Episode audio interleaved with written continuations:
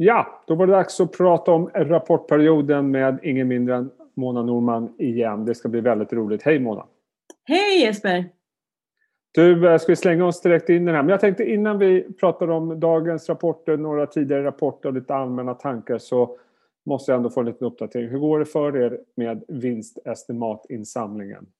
Ja, vi har ju försäljning och vinst faktiskt. Ja. Eh, men det är två enkla nyckeltal som vi förhåller oss till på estimatplattformen Pinpoint. Eh, där har ju vi summerat Q2 nu då. Vi har ju varit live i två kvartal, Q1, Q2 nu, eh, mitt i stormen.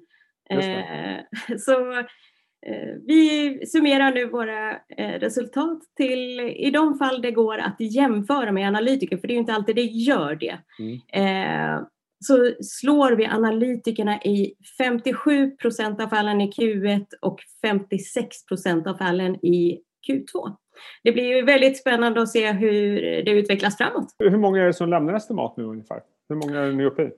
Eh, vi fortsätter att öka antalet användare och estimat per bolag kontinuerligt. Så under eh, Q2 så snittade vi på ungefär 22 estimat per bolag. Vi märker ju här att vidden är väldigt stor, eh, lite beroende på popularitet och sådär. Play var ett av bolagen som vi kanske tar upp här idag, hade vi 45 estimat för och det är ganska många för ett så litet, eh, ganska lågmält bolag får vi säga.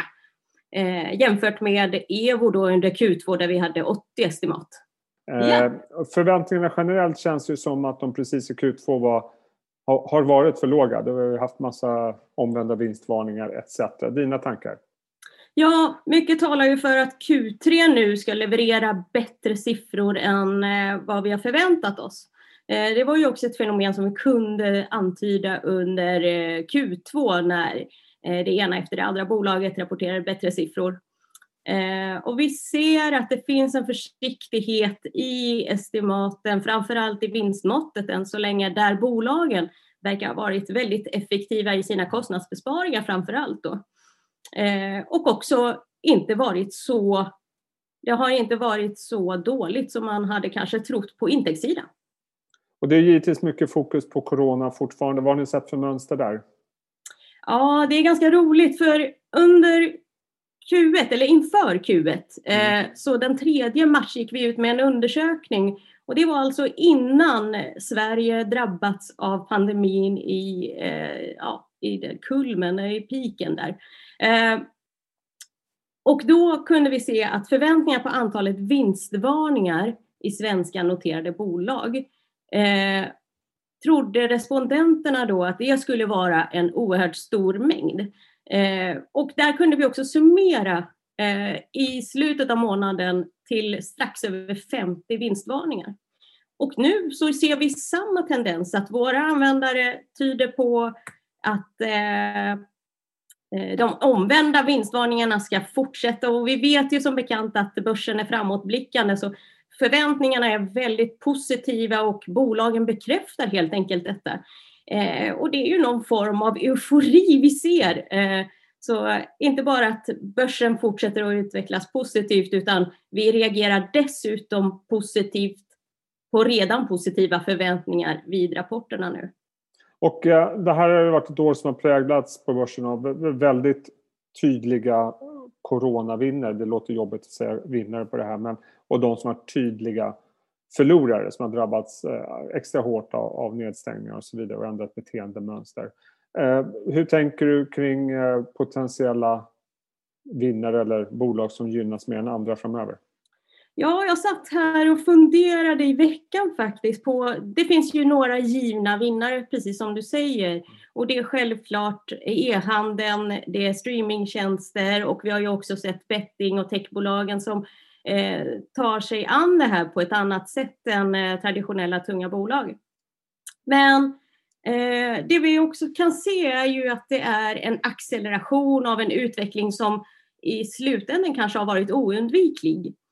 Men om vi funderar ett varv så finns det säkert andra typer av bolag som nu drabbas hårt men i det också utvecklar nya ben och nya eh, sätt att hantera en verksamhet som kanske ändå var, var hotad på ett eller annat sätt.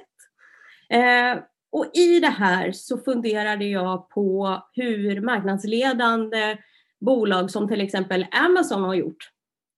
2019 så öppnades ju Amazon Go-butiker och i det så eh, började man prata lite om varför man gjorde det. Eh, och nu så planerar man att öppna upp till 3000 till Eh, bara fram till 2021. Eh, och det är då bara i USA. Hur har det sett ut i Sverige? De som har gått i bräschen för det här är ju fastighetsbolagen. Eh, jag noterar att till exempel Diös och Atrium Ljungberg har startat koncept under 2018, 2019 med vad man kallar för någon fysisk plats för att kunna Eh, hämta upp sitt paket, prova sina kläder och bestämma om man vill ha dem. Det finns också eh, någon form av pop-up möjlighet med skyltfönster och lager. Eh, och det här är koncept som man har fortsatt att utveckla på de här bolagen. Jag tror att vi kommer få se mycket mer av den varan. Du, en annan sektor som är i eh, förvandling får man ändå säga, det är finanssektorn. Eh, man pratar om gammelbank och nybank eller nischbanker. Swedbank kom en rapport idag Eh, aktien handlade sig kring nollan ungefär tror jag när du och jag pratar om tillsammans. Vad, vad säger de där och vad, hur såg förväntningarna ut från ert perspektiv?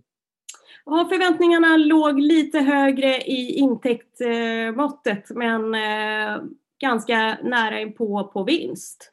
Mm. Eh, och det är ju just vad gäller bank så har det funnits många osäkerheter.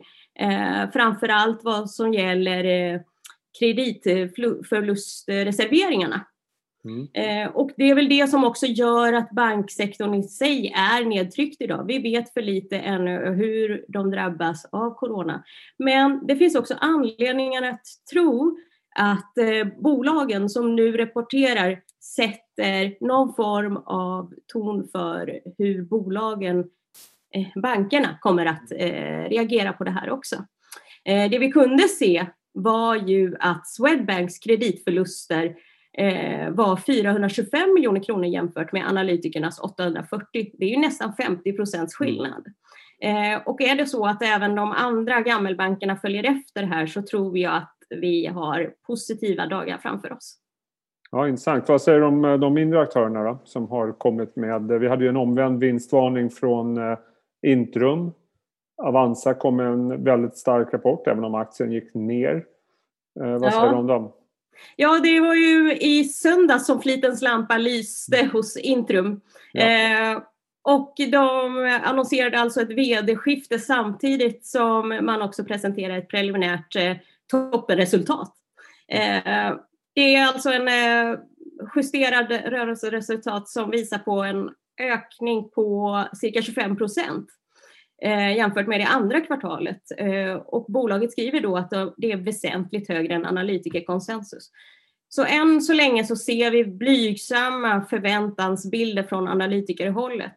Eh, det ska bli intressant att se hur våra, eh, de som lämnar estimat på Pinpoint, och det är ju som sagt vem som helst, allt från studenter till väldigt kunniga family offices, förvaltare av olika slag. Annars då, är det några andra bolag du vill eh, ta upp i sammanhanget som har kommit med rapporter senaste tiden. Jag noterar bland annat att Nilongruppen, jag tror den är upp 20 procent när vi talar till. Den kom med rapport igår. Otroligt starkt.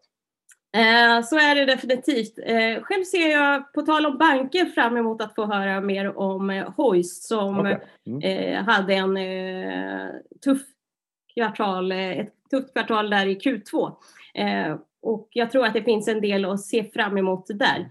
Men eh, under föregående vecka och igår så rapporterade ju en del andra bolag. Eh, Nilön som du säger upp 20 procent idag strax innan vi började talas vid.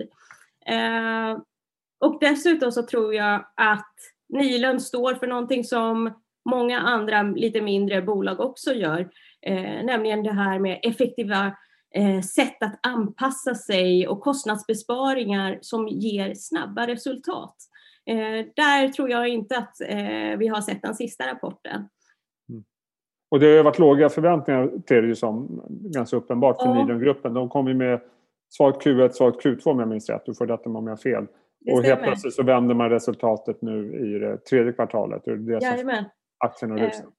Och där hade vi både på Pinpoints eh, sammansatta snittvärde och eh, analytikerestimatet som fanns ute eh, väldigt mycket lägre än det resultat som eh, kom in. Eh, där våra dessutom var ännu mer eh, lågt ställda än analytikernas. Mm. Och jag tog mig lite tid att rota lite i varför det kunde vara så. Och det som du säger, det är två negativa kvartal. Man är fortfarande negativ till eh, retail som sektor.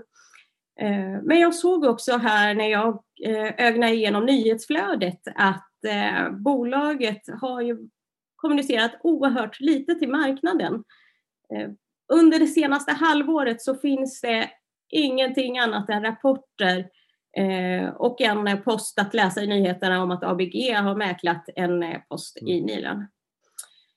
Det tycker jag är lite förvånande och jag tror att man har stor nytta i att eh, fundera på hur man kommunicerar med marknaden. Mm. Du nämnde Plaid också i början eh, av vårt ja. samtal. V vad kan du säga om den? Jag vet att du har bland annat en graf med dig som visar inte bara estimat och utfall utan även den, den, samlade bilden inför. Eh, det stämmer. Det som var roligt att se med Plaid är att ett så litet bolag noterat på Spotlight Stock Market eh, får in 45 estimat Mm. Eh, det tyder ändå på att det finns ett intresse för bolaget. Eh, och i det fallet så eh, samlade vi in ett snittvärde som låg strax under det utfallet som rapporterades. och även där så kikade vi på hur spridningen såg ut och jag hoppas att du kan visa mm. det plottdiagrammet som vi har och som finns på plattformen för alla att ta del av. Eh, där kan vi också se att spridningen är oerhört stor. Den går eh, över ett väldigt brett spektra. Eh, och i de fallen så tror jag att det är extra gynnsamt för bolag att ha en, och också för användarna och investerare, att ha en ledstång därför att det är oftast de extremer som hörs och som kan vara problematiska. Lite kort också om eh, Vitec som har rapporterat. Hur såg det ut där? Ja, det var roligt med eh, Vitex Vitec som var först ut på rapportperioden på vår plattform.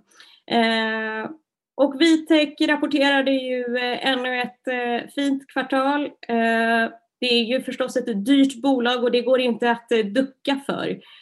vad är de uppe i? P 75-80 tror jag. men samtidigt så rullar bolaget vidare och de fortsätter att göra förvärv. Jag tror senast igår där man köpte ett eh, litet nischat bolag i Finland.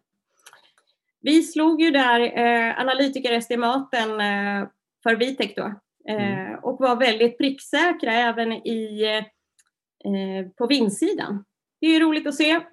Du, sista frågan. Du nämnde att du såg fram emot eh, Hoist rapport, en annan rapport du längtar ja. extra mycket efter. Absolut. Eh, det finns ju en del att säga och eh, här sticker framförallt Evo ut som eh, är den solklara favoriten och bettingjätten. Det går inte att missa. Eh, vi ser fram emot det. Och sen finns ju Cloetta som har varit väldigt aktuellt och omdiskuterat i coronatider. Är det någon som köper lösgodis längre? Mm. Och, Om jag känner på min vikt så är det några som gör det i varje fall. ja. ja, det har varit hårt drabbade och har också genomfört en hel del besparingar så det kan nog vara mm. intressant att se. Eh, och jag har också sett rubriker om uppköpskandidat så för Orklas del. Ja, vi får se. Mm. Men eh, sen vill jag gärna prata om eh, Munter som överraskade analytikerkonsensus i Q2 och jag tror att det kan vara fallet även detta. Eh, det återstår att se. Mm. Det får bli slutordet Mona. Ha? Ja. Eh, lycka till med arbetet framöver så hörs vi igen efter eller den här rapportperioden eller före den nästa som kommer Q4 som blir oerhört intressant den också. Ja, Mona tack för idag Jesper. Tusen tack, det är jag som tackar. Ha en bra dag. Samma, hej. hej.